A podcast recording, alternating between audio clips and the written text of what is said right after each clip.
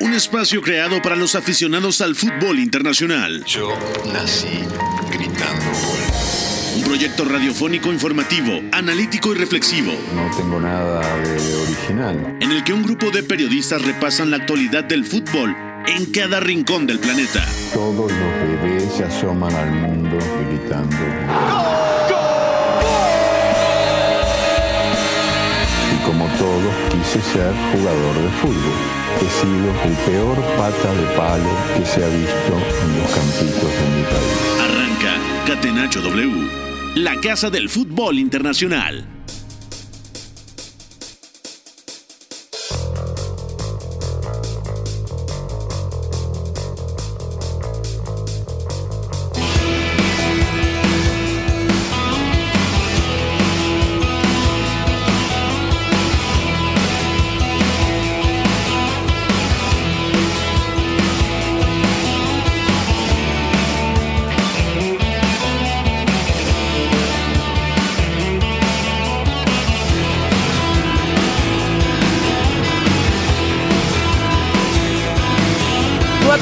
Con cuatro minutos y aquí arrancamos amigos eh, de W Deportes, el Catenacho W, en esta edición eh, de miércoles 8 de marzo del 2023 para platicar de otros eh, dos partidos que han llegado o están llegando a una conclusión porque todavía se mantiene activo en el tiempo añadido el partido entre Tottenham y Milan con un marcador de 0 por 0 que favorece al cuadro italiano que venía con ventaja de la mínima diferencia desde el partido de ida. El Bayern Múnich le pegó 2 por 0 al PSG de forma contundente sin tanta eh, respuesta del equipo de Galtier. Así que consuma un global que ya traía a favor de 1 por 0 y lo deja 3 por 0 para secar al PSG se necesita eh, orden y demás, pero también eh, se combinó con malos momentos de sus jugadores. Messi no tuvo para nada el mejor partido, tampoco Mbappé estuvo en sus mejores actuaciones, así que se va eliminado una vez más en octavos de final y el PSG se le niega, se le niega avanzar de lleno en ese torneo que es el que más le interesa después de ya eh, dominar su liga, también se perfila en ese sentido como el próximo campeón de la Liga 1. Y ahí está, ya también avanzando en estos momentos el eh, cuadro del Milan tras igualar sin anotaciones en Inglaterra contra el Tottenham. Agradecemos a Rodrigo Fernández de la Garza, alias Fo, en la producción de este espacio, a Mario López en los controles. De este lado de los micrófonos, con muchísimo gusto los saluda Gustavo Millares y comienzo por presentar al equipo de trabajo que estará conmigo en la mesa del Catenacho W. Oscar Mendoza, Informe Mendoza, ¿cómo estás? Hola Gus, un saludo para ti, para todos los compañeros, la gente que nos escucha. Un día de Champions en el que tuvimos una eliminatoria que al final, bueno, una versión del Bayern Múnich creo muy seria, muy dominante, sobre todo en la segunda mitad. Un Paris Saint Germain que se quedó corto en ciertos aspectos del juego y al final ya tenemos el desenlace que ya comentaremos entre el Tottenham y el Milan. Exactamente. Eduardo Zurita, Lalo, bienvenido también a esta edición del Catenacho W.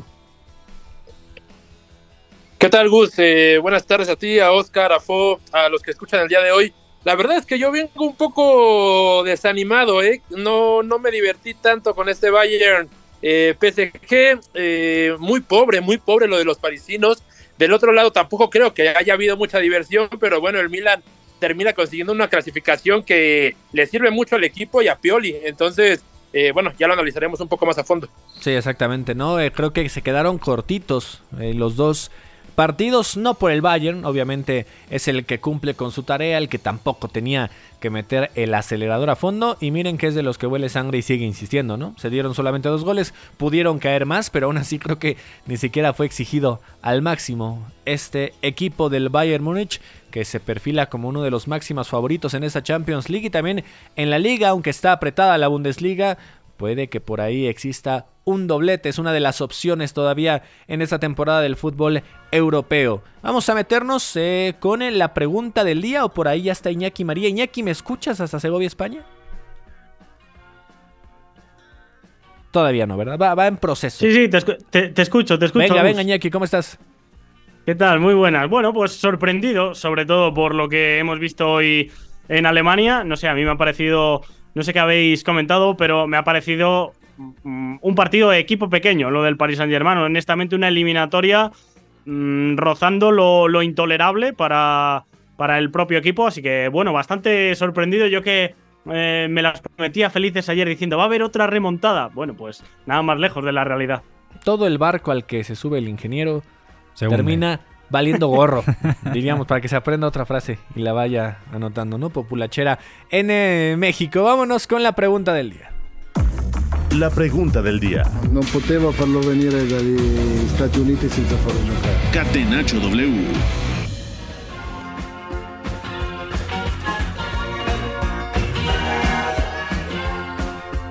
Por ahí no sé si haya una opción que no sea del Bayern Múnich. Eh, en el otro partido también Iñaki María, no sé si tenga alguna otra opinión. Iñaki, hablando del jugador del día, ¿te quedas con un eh, jugador del equipo alemán o te vas al otro juego en Londres?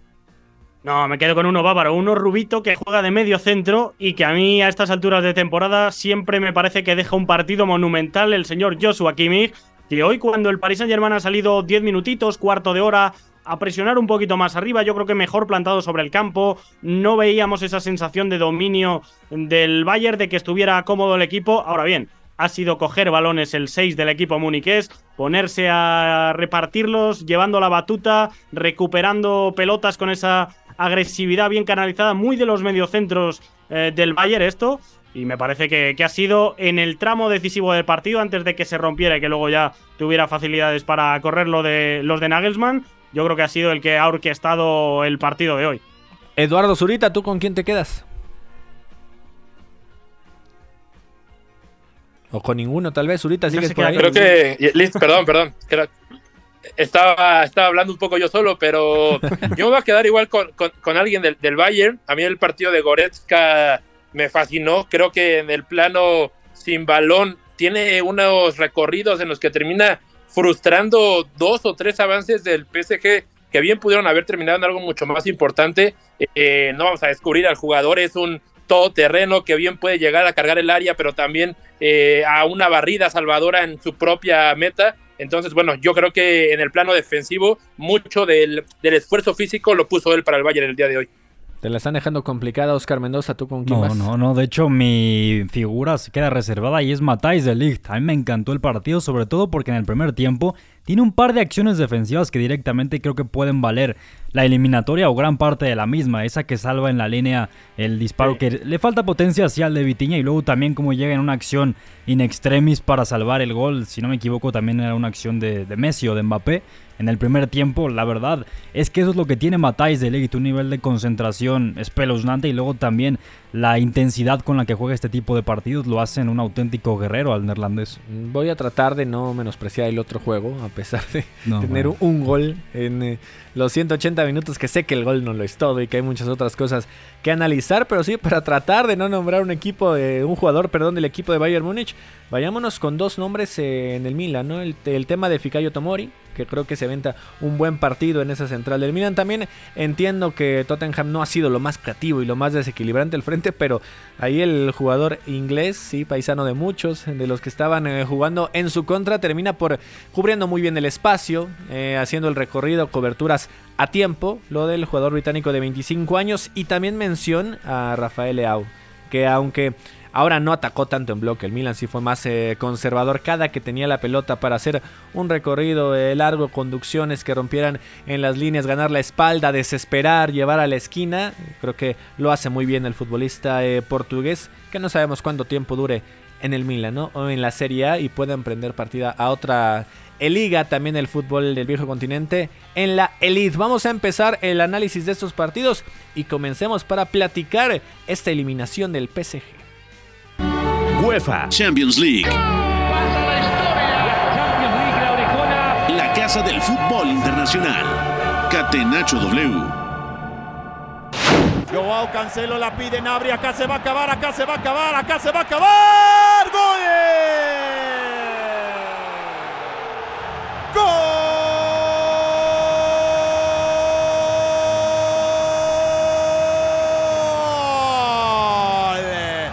Gol del Bayern, gol de Nabri 3 a 0. El Bayern Múnich está en cuartos de final de la Champions.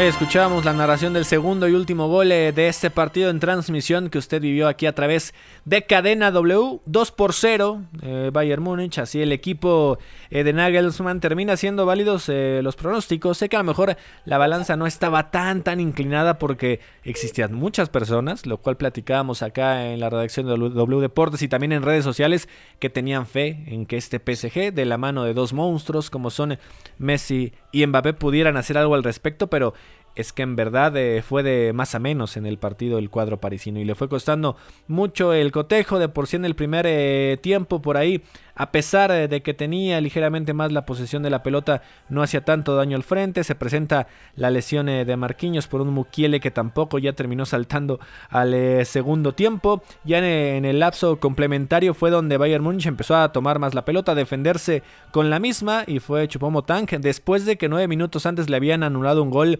por fuera del lugar de Müller, que al 61 ya anota uno válido. Goretzka, que se avienta un señor partidazo, le deja a John Flan ingresando por el sector derecho del área para que simplemente la empujara ante la salida de Donnarumma para el 1 por 0 y después también eh, tenemos que entender ahí que viene el fondo de armario bárbaro del Bayern Múnich, ya con Sané en la cancha, Mané, Nabri, Cancelo, sí, este tipo de figuras ingresaron para que al 89 en una jugada a velocidad cuando el PSG intentaba hacer un poco de daño con algunas modificaciones eh, ya con eh, en el terreno de juego que no resultó tan tan peligroso el ataque del PSG Nabri fue el que termina ya consumando el segundo tanto que simplemente ya puso el último clavito ahí en el ataúd de Eduardo Zurita un partido donde Bayern Múnich demuestra por qué es de los dos máximos favoritos a llevarse este, este torneo eh, sí, de cierta forma, digo, no, tampoco descubrimos al Bayern cuando está a punto, cuando las piezas funcionan y cuando tiene facilidades como las que presenta el PSG, sobre todo en el segundo tiempo, pues es arrollador, ¿no? Eh, además, ayer hablábamos un poco de, la falta de banquillo del Dortmund. Eh, vamos, los de Baviera lo tienen al doble, o sea, su, banca era poderosísima, su once inicial es poderoso. Esto creo que sí lo confirma como, como un eh, candidato grande, aunque yo sigo sin creérmelo contra los grandes rivales, ¿no? En la misma Bundesliga, cuando le ha tocado enfrentarse a los contendientes, a Leipzig, al Unión Berlín, bueno, el Unión Berlín la última vez no, pero en, en, los primeros partidos, al Freiburg, al mismo Frankfurt, le ha costado en algún momento. El tema es que el PSG em, sorprende porque casi no pelea el segundo tiempo, casi no se mete en el partido, eh, pero bueno, nosotros hemos venido hablando aquí semana a semana que sus eh, mecanismos, sus eh, opciones para marcar, pasarme por una inspiración total de los de arriba y si no pasa eso en el partido, les es muy difícil. Y creo que los últimos 30 minutos lo muestran. Necesitaban hacer algo diferente, necesitaban eh, alguna idea que los pudiera acercar al gol y más que fueran los cabezazos de Sergio Ramos, no hubo ninguna otra aproximación que de verdad los pusiera en el partido. Para mí, muy de acuerdo con lo que decía Iñaki, decepcionante a punto de, de, no creerte lo que hace el PSG para jugar tan mal en partidos como este. Sí, porque a ver, hay que decir eh, que al ataque PSG se mostró muy chato en muchos, muchos momentos, ¿no?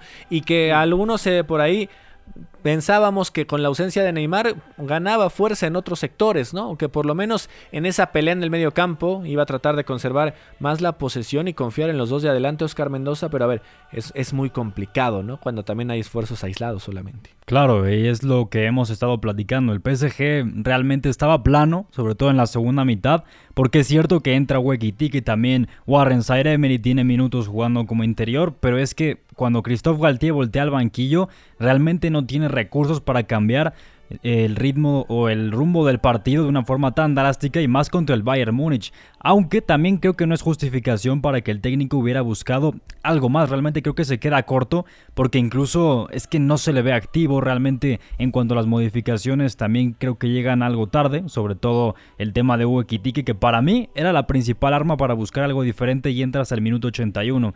Lo cierto es que el Bayern Múnich también es un partido redondo no solamente porque eh, a nivel defensivo es muy completo lo que hace, sobre todo Stanisic, que nos dejaba muchas dudas. Y mira que estuvo a la altura. Upamecano también defendiendo a campo abierto. Luego también las internadas de Mbappé. Fantástico el ex de Leipzig, ya comentábamos a Delict. Y ojo con Alfonso Davis, que no hemos hablado mucho de su partido. Pero también es maravilloso también como incluso llega para trazar la diagonal y defender eh, eh, algún ataque del Paris Saint Germain, por ejemplo, de Lionel Messi también tiene una acción que salva in extremis, o luego también las conducciones que tiene para hacer progresar al equipo bávaro, es muy valioso lo que hace el canadiense, entonces podemos hablar de que al PSG le faltaron argumentos, sí, pero luego eso se, se mezcló con una actuación del Bayern posiblemente de las mejores, si no es que la mejor de la temporada. Sí, Iñaki. Sí, no, de acuerdo con lo que comentaba Mendoza. Uno de los tapados, seguramente Alfonso Davis, que ha tenido un duelo bastante bonito con Asraf Hakimi, dos laterales exuberantes que les gusta más atacar que defender. Y yo creo que le ha ganado la partida en la eliminatoria el canadiense. Y luego la que comentaba Oscar, es la primera del partido, la primera clara que, tiene el Paris Saint-Germain. Es esa jugada en la cual se mete Nuno Méndez por dentro, aprovechando que va Mbappé a fijar por fuera. Sorprende el equipo de, de Galtier, centro. Y cuando Messi se disponía desde casi el área pequeña de zurda a empujarla a la red prácticamente, llega en un cruce providencial y yo diría que es la, la, única que se me viene a la cabeza que el Paris Saint-Germain ha generado desde lo colectivo, porque luego tiene esa en la cual Jan Sommer se mete en un follón el solo, que acaba recuperando la vitiña y la saca de Ligt bajo palos, y luego tiene los dos corners eh, votados por Messi, que acaban rematados por Sergio Ramos en la segunda parte, quitando esas cuatro. Hombre, a ver, te paras a pensar y dices, ha tenido cuatro el Paris Saint Germain, pero es lo que digo, rutas muy aisladas, dependiendo de, algún fallo rival o de alguna acción, pues ya digo, puntual como son los saques de skin.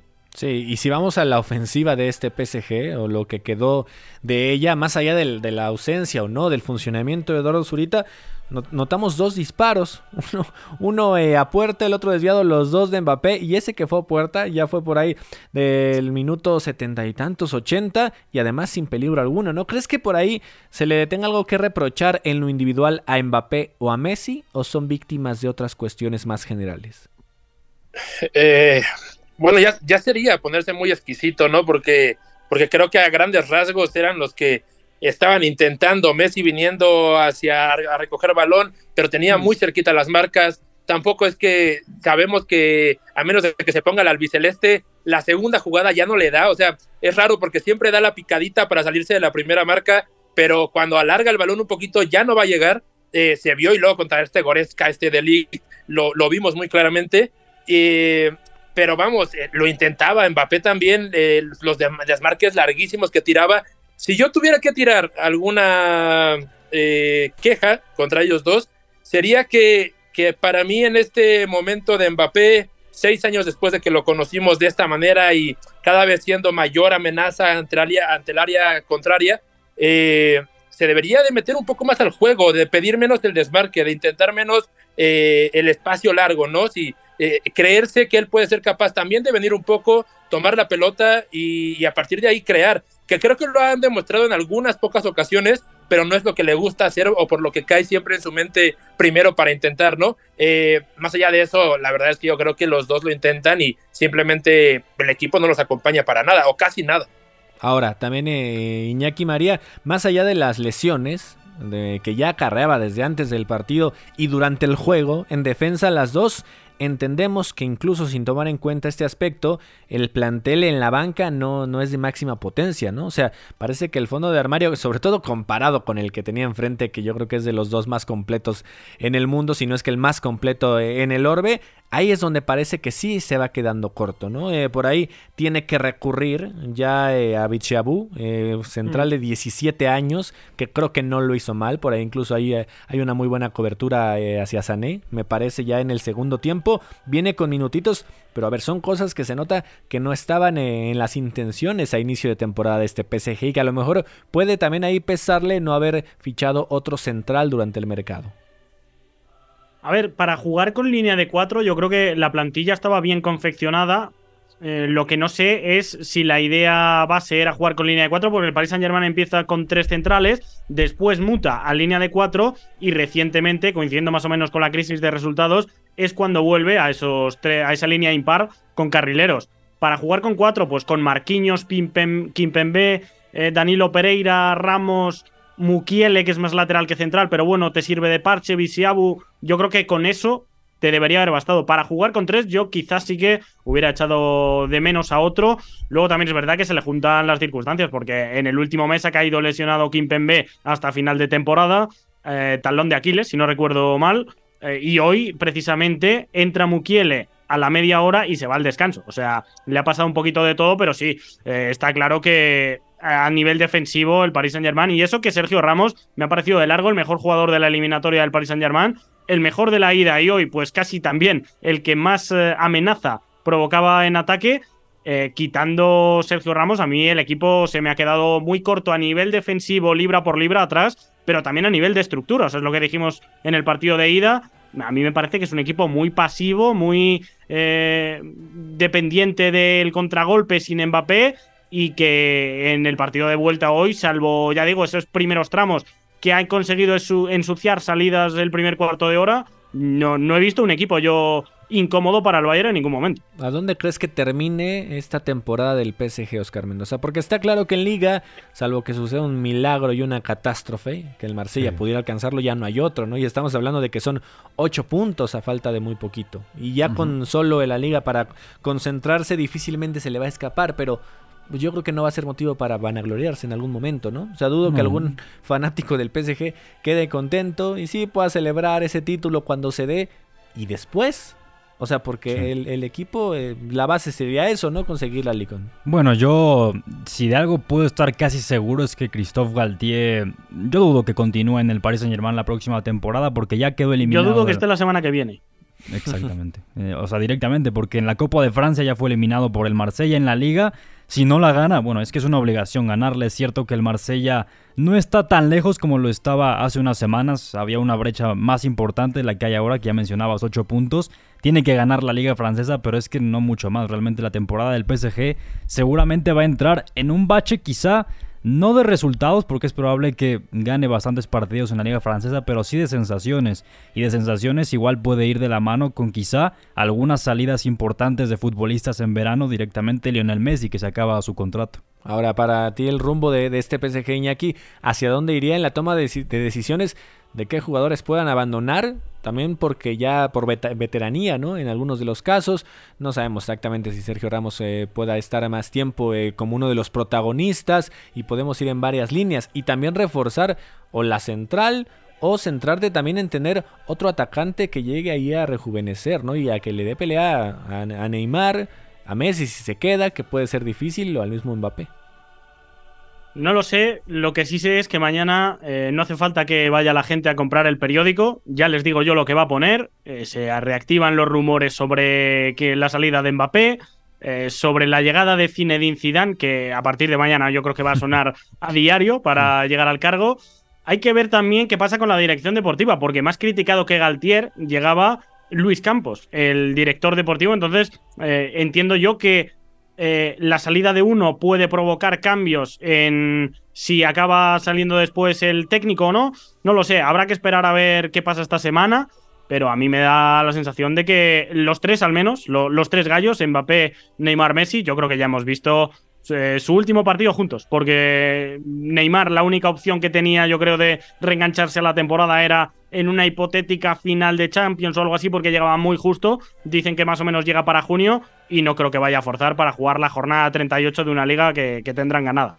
Sí, exactamente. No antes de ir a la pausa, Zurita, ves al Bayern Múnich, e independientemente de lo que pase con eh, Real Madrid, con City, que muy probablemente estén en la siguiente fase como el, favorito o dentro de esos tres. Eh, sí, para mí sí, para mí junto al Real Madrid ahora mismo yo creo que tienen las de ganar, sobre todo porque es una Champions muy de eh, eh, novatos, digamos así, tanto de proyectos como de equipos, como de directores técnicos, te diría incluso. Eh, entonces, por más buena dinámica que traigan otros, el Napoli, por ejemplo, el Benfica, eh, creo que les puede terminar pesando no conocer la competición al 100. Entonces, eh, yo, yo incluso, si fuera aficionado del Bayern o del Real Madrid, estaría muy ilusionado porque creo que tienen muchas chances por eso mismo centrar ahí eh, los esfuerzos. El Real Madrid en una liga que parece que ya está eh, muy lejos y del lado del Bayern a pelear eh, los títulos que le quedan, ¿no? Que todavía son más de uno. Pausa y regresamos para hablar del otro partido de este día donde Tottenham fracasó. Lo que para mí es el fútbol. Éramos todos muy amigos, nos gustaba jugar juntos, la pasábamos bien reunidos, intentábamos hacerlo lo mejor posible atacar mucho y luego recuperarla con la ilusión de volver a atacar. Hasta el Choco Bonito supo rendirse ante una estrategia invencible. Catenacho W, la casa del fútbol internacional.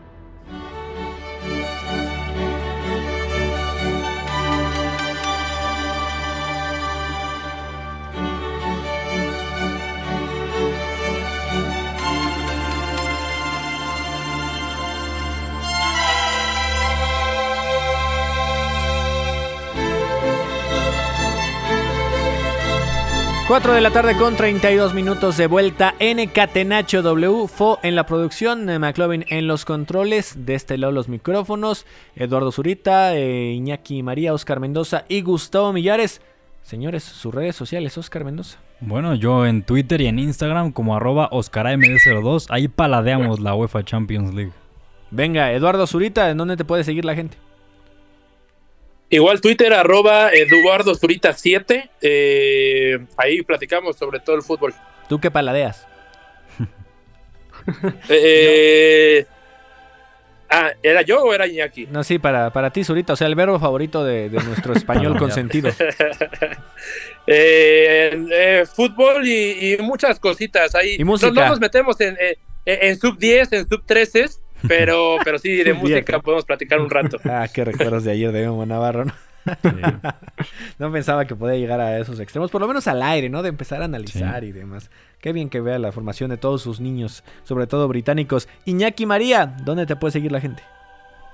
En arroba María Vial con dos en medio y con V en Twitter, aunque advierto que si son detractores de don Eric Maxim Chupomotang, no los quiero como seguidores. Pero ¿por qué no, no, que, no querrían al camerunés? Sí tiene muchos haters, por lo menos allá Uh, en, Yo creo que es el jugador más hateado que he visto, mm, no sé si decir en mi vida, ¿eh? O sea, no tiene nivel para jugar Champions, ni siquiera para salir y marcar un gol en los últimos 10 minutos. Bueno, pues, ojo a la temporadita que está haciendo nuestro amigo, el que tiene cuatro palabras en su nombre.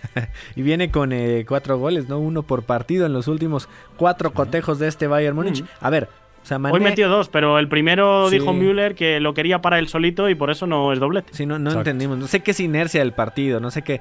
Obviamente ellos viven diferente y es esas ganas de, de poder desviar la pelota, alcanzarla. Gran remate, ¿no? Ver lo de Chupomoting. Demuestra ahí eh, el olfato que tiene y también las cualidades eh, de rematador nato, ¿no? Para apenas rozar la pelota y aún así cambiarle toda esa trayectoria y ponerla a segundo poste. Síganme a mí en Que por arroba cierto, Gus una muy Twitter, rápida. sí. Los dos primeros goles que recibe el Paris Saint Germain son dos exjugadores suyos. El de la ida, un canterano, Kingsley Coman, y el de hoy que abre la lata, el de Chupomotang. Y además lo de Chupomotang, pensando en que a lo mejor el PSG ya pudo ser su tope, ¿no? Sin ser un protagonista tal cual creíamos, no, pues ya Sí. fue estrella en un top 10 de- del mundo, no puede hacer más. Y yo creo que por ahí tantos detractores. Ahora en uno de los, pues, llegamos cinco equipos más equilibrados en este año futbolístico en Europa. El delantero titular indiscutible y con muchos goles y que aún con la llegada eh, de Mané, o mejor dicho, el regreso de Sadio Mané, sabemos que cuando estaba bien físicamente Mané, estaban los dos jugando, ¿no? Y Mané un poquito más por la izquierda. Ahora habrá forma de reacomodar y vaya problema que se le viene en ese sentido, ¿no? Zurita eh, al señor eh, Nagelsmann pensando en cómo distribuir a sus piezas, porque a ver, Musiala está en perfecto estado futbolístico, Müller también impresionante a la hora de distribuir juego, de, de- parece anticiparse siempre a la jugada. Y Chupomotang, o sea, ¿quién vas a querer quitar, no? Si por ahí incluyes a Mané en el 11 inicial. Sí, que, que ya hemos visto que, que a Nagelsmann no le pesa nada eh, sentar a algún super crack. Simplemente el caso de Cancelo, que lo utiliza cuatro partidos, casi 90 minutos cuando llega y luego otros cuatro no, no ha aparecido. Pero, pero vale, yo creo que, que el banquillo le da para tener muchas opciones de, para los momentos de partido que requiera. Si quiere un 9 mucho más fijador, eh, que vaya más al desmarque, pues va a tener ahí a Chupamotán como lo, le ha gustado que haya ha hecho las cosas. Si quiere alguien que se inmiscuya más en el juego, que se acerque más, que sea mucho más líquido, más móvil en la parte de la delantera, con Mané también tiene una pieza increíble, ¿no? Entonces, eh, yo digo que esos problemas son los que más quieren tener los entrenadores y no como Galtier que voltea y ve a dos chicos de 17 y no puede hacer cambios que le cambien el partido, ¿no? No sé si esto ya lo comentamos, Gus, pero ya van tres partidos consecutivos en los que Nagelsmann repite 11 contra Unión Berlín, Stuttgart y ahora Paris Saint Germain. eh, la verdad es un 11 que le ha dado para ganar los tres partidos y habrá que ver cómo ajusta cuando esté, por ejemplo, eh, Lucas Hernández, que creo que tiene nivel incluso para ser titular siempre en este Bayern Múnich, porque es un hombre con mucha jerarquía, campeón del mundo y de hecho era titular indiscutible hasta antes de su lesión. También habrá que ver con Benjamin Pavard qué es lo que pasa, aunque está en ha estado a la altura, pero bueno, de momento tres partidos consecutivos con la misma línea. Y además siguiendo también patrones, ¿no? Por ejemplo, Chupomotang ya sabemos que no termina los juegos, que hace su gol y le dice ya te puedes retirar por ahí del 60-70 y lo, ha sacado, ¿no? También buscando ya mucho más dinamismo y, agarrar también a las defensas ya más cansadas con jugadores más rápidos, ¿no? Y ya sin un 9 nominal, corpulento, rematador y lo suple con otras eh, habilidades también muy marcadas de desequilibrio y para agitar el partido. Así cerramos con este Bayern Múnich 2 por 0, 3 por 0 el global, decíamos tanto de Chupo de Motang y también de Nabri, quien ingresó de cambio al 86. Pasemos con el otro partido donde no existió sorpresa como tal y se llevó la victoria el que de por sí ya venía con esa ventaja en el partido de ida.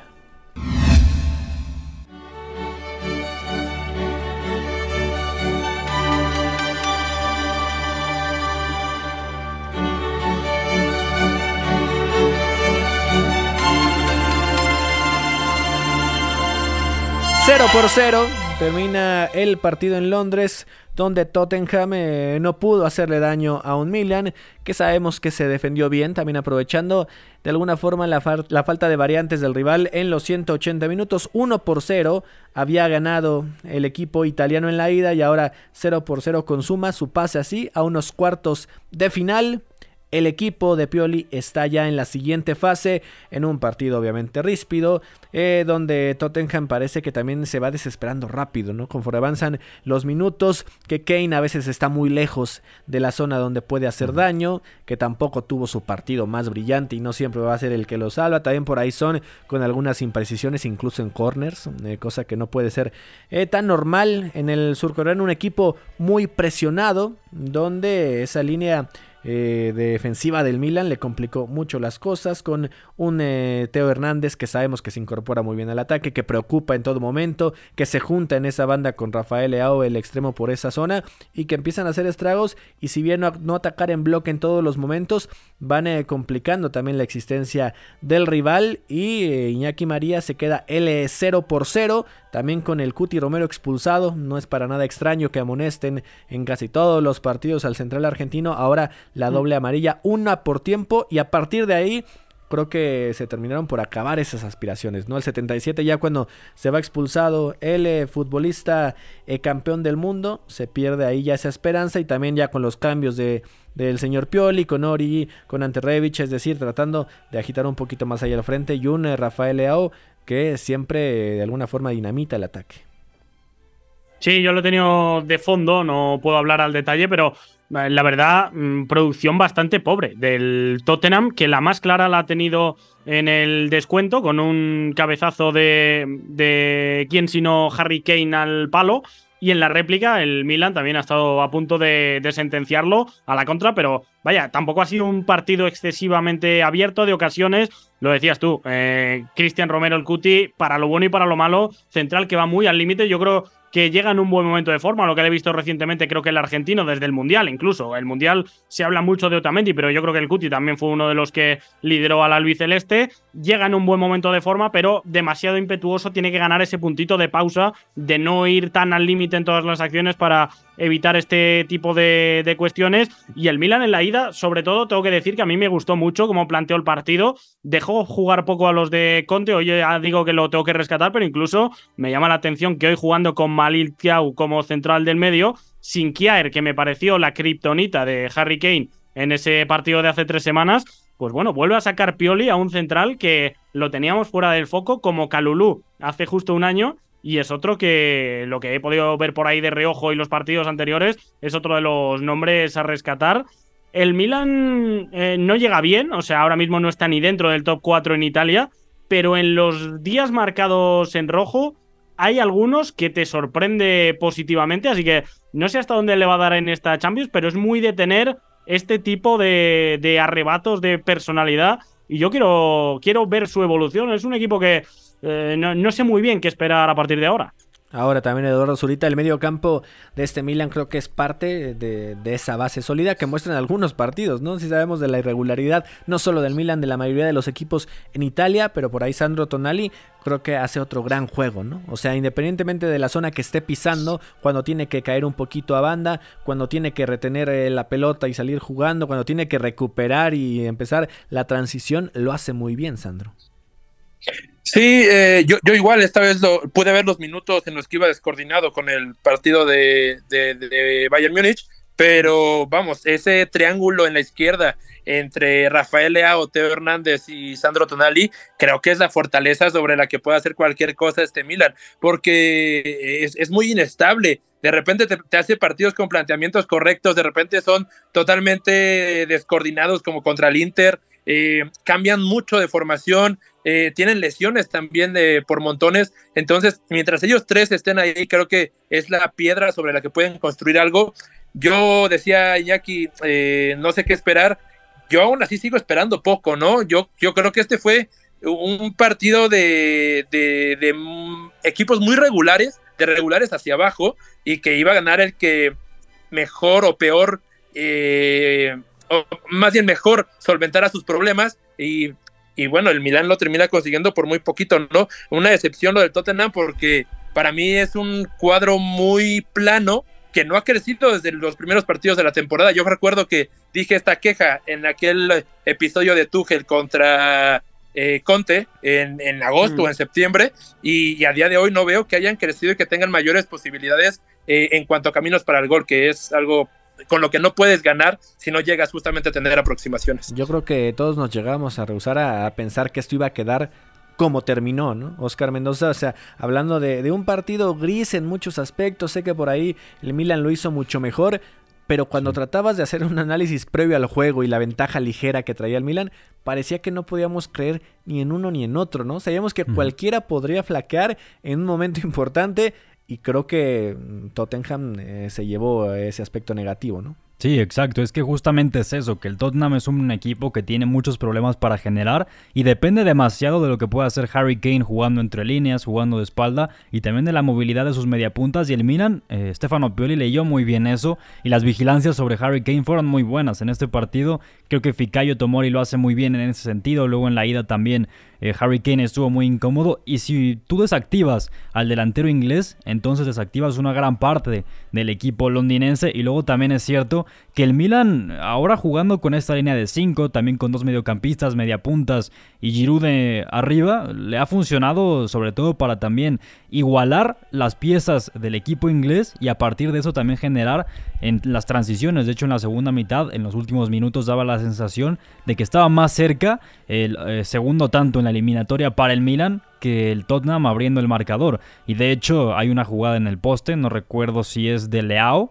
Y luego también Teo Hernández, que tiene esas conducciones por dentro que son, eh, pues la verdad, muy peligrosas para generar la progresión de su equipo. Luego también para intimidar a campo abierto. El francés es un especialista en eso. Y para mí el Milan interpretó muy bien la eliminatoria e hizo lo que tenía que hacer para dejar que las piezas que tienen algo de peligro del enclave Tottenham tampoco tuvieran influencia. Sé que no estás directamente allá, Iñaki, pero ¿qué pasa en Londres con el tráfico? O sea, o, o el metro se detuvo.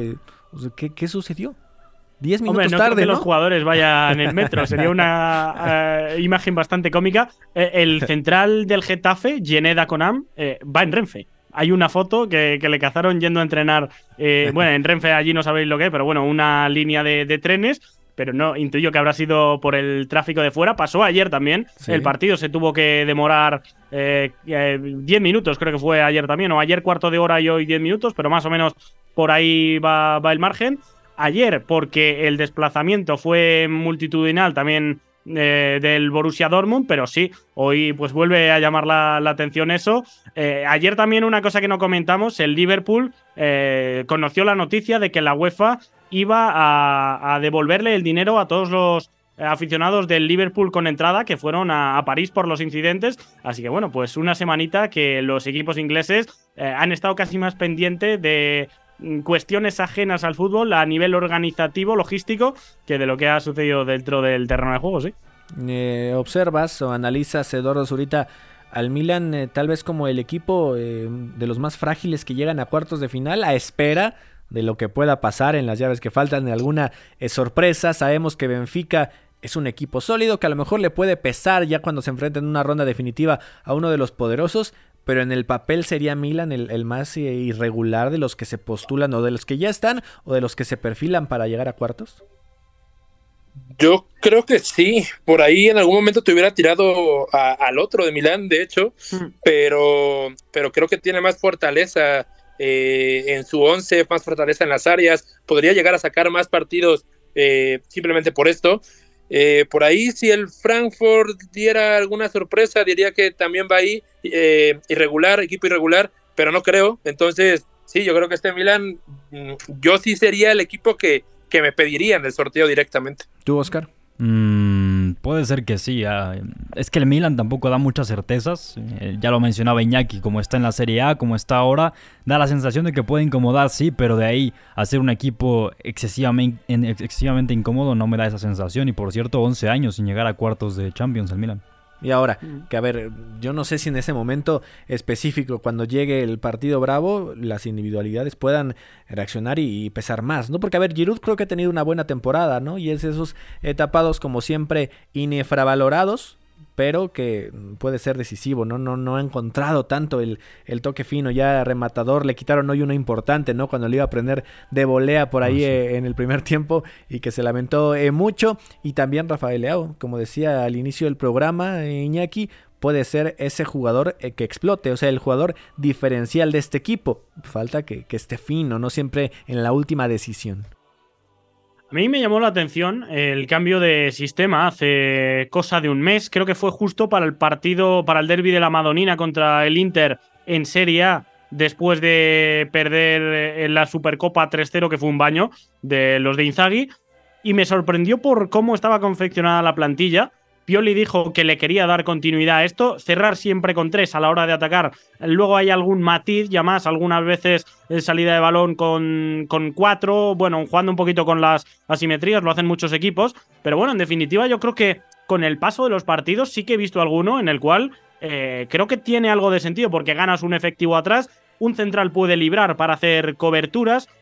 Eh, eso yo creo que a nivel defensivo le está arropando un poco más al equipo. Es verdad que no va tan arriba a, a morder como hace justo un año. Hace justo un año fue cuando el Milan pasó Sí. a, a hacer marcaje al hombre casi en muchos partidos. Tiene así eh, algunos días impecables de desactivar a los rivales, de asfixiarlos. Ahora el Milan defiende un poco más en bloque. Pero bueno, sí que creo que también ha ganado imprevisibilidad en ataque.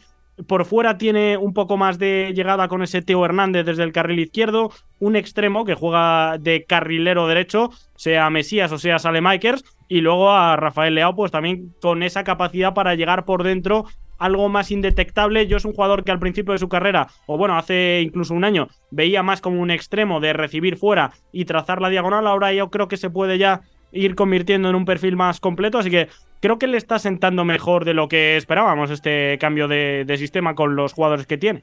Pasemos en la recta final del programa a hablar de Eu- Europa League y si el ingeniero quiere también Conference, ¿por qué no? Uy. UEFA Europa League. La casa del fútbol internacional. Campeones de la UEFA Europa League. Catenacho W.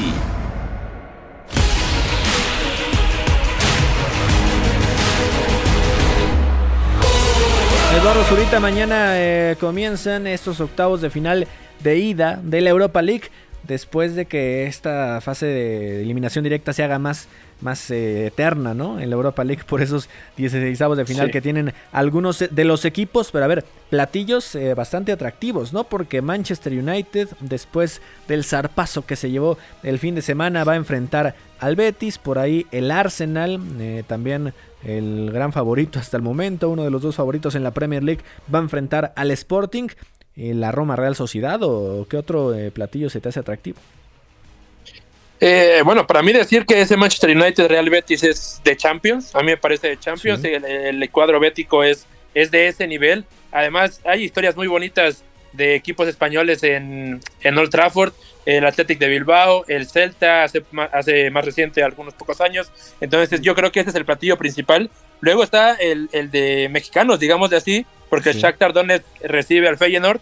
Yo creo que yo me quedaría con esos dos. Y si tuviera que escoger uno del primer turno, 11:45 AM en México, la Roma Real Sociedad también se queda ahí cerquita de ser un partido con muchos alicientes. Cuatro juegos en un turno y cuatro juegos en el otro. Iñaki María, un poco menos eh, complejo, ¿no? No, es mentira. No hay 4 y 4. Hay 8 y 7 porque ahí hay que añadir los buenos juegos de conference. ya sabéis eh, Sí, sí. que eh, la cabra tira al monte, que decimos por aquí. A mí me llama mucho la atención en el primer turno el duelo de uniones, que ya lo vimos en fase de grupos y que yo creo que por la historia de los dos equipos eh, va a ser bonito ver a uno de los dos meterse en cuartos. El Union Berlin, pues un equipo muy de su gente, ya lo hemos dicho muchas veces, mientras en Alemania se critica ese modelo de 50 más 1 de eh, propiedades que tienen equipos, bueno, pues este lo ha salvado su gente. eh, con los propios aficionados remodelando el estadio, con una bancarrota que salvaron a base de donaciones de sangre, o sea, es un equipo con una historia muy bonita detrás y, de- y la Unión Saint-Gilloise, el equipo belga, en este caso el visitante, en el partido de mañana, pues es otro que lleva mucho tiempo en las catacumbas del fútbol belga, en segunda división, después de que fuese, pues más o menos el primer equipo en la historia de- del país en ser el rival a batir. Así que bueno, dos, dos equipos con historias diferentes, pero que, que los dos, pues no esperábamos ni mucho menos hace un par de temporadas o tres ver disputar unos octavos de competición europea. Oye, Iñaki, ¿qué versión vamos a esperar del, del Sevilla, no? Porque parecía que mejoraba un poco el nivel en este segundo semestre. Otra vez ha caído y también vaya humillación con el último 6 por 1 que le metió Atlético de Madrid. Y contra Fenerbahce, un equipo que pues aparentemente es más equilibrado, también entendiendo las diferencias de las ligas. Pues la verdad que el partido de ida contra el PSV Eindhoven a mí me gustó mucho. Eh, coincidió con cuatro partidos consecutivos ganados en casa, juntando todas las competiciones. En Nesiri, además, marcando en todos, el que al que mejor le ha sentado el Mundial. Yo creo casi de toda la Liga Española. Pero después de eso, hemos, visto la vuelta a las andadas. Cuatro partidos sin ganar del Sevilla, tres derrotas consecutivas. El fin de semana, una actuación tétrica en el Metropolitano que le marca eh, seis goles el Atlético de Madrid. Y el Sevilla, pues es verdad que hay muchos equipos en la lucha por el descenso en España, más o menos hay 7, 8 en un margen de eh, cosa de 5 puntos, así más o menos a, a bote pronto. Pero el Sevilla está decimoséptimo con los mismos puntos que el Almería, que es el que ahora mismo eh, marca eh, la última plaza de, de descenso. Así que mm, no sé hasta qué punto el Sevilla puede eh, utilizar esta competición como bálsamo, que es su competición fetiche, sabiendo que se está jugando la permanencia en liga. Yo creo que todavía se puede esperar que el Sevilla sea favorito contra el Fenerbahce, pero no sé si va a sacar San Paoli el 11 de gala y no sé si San Paoli va a llegar a la vuelta porque como pierda mañana hay rumores que apuntan a que va a ser destituido.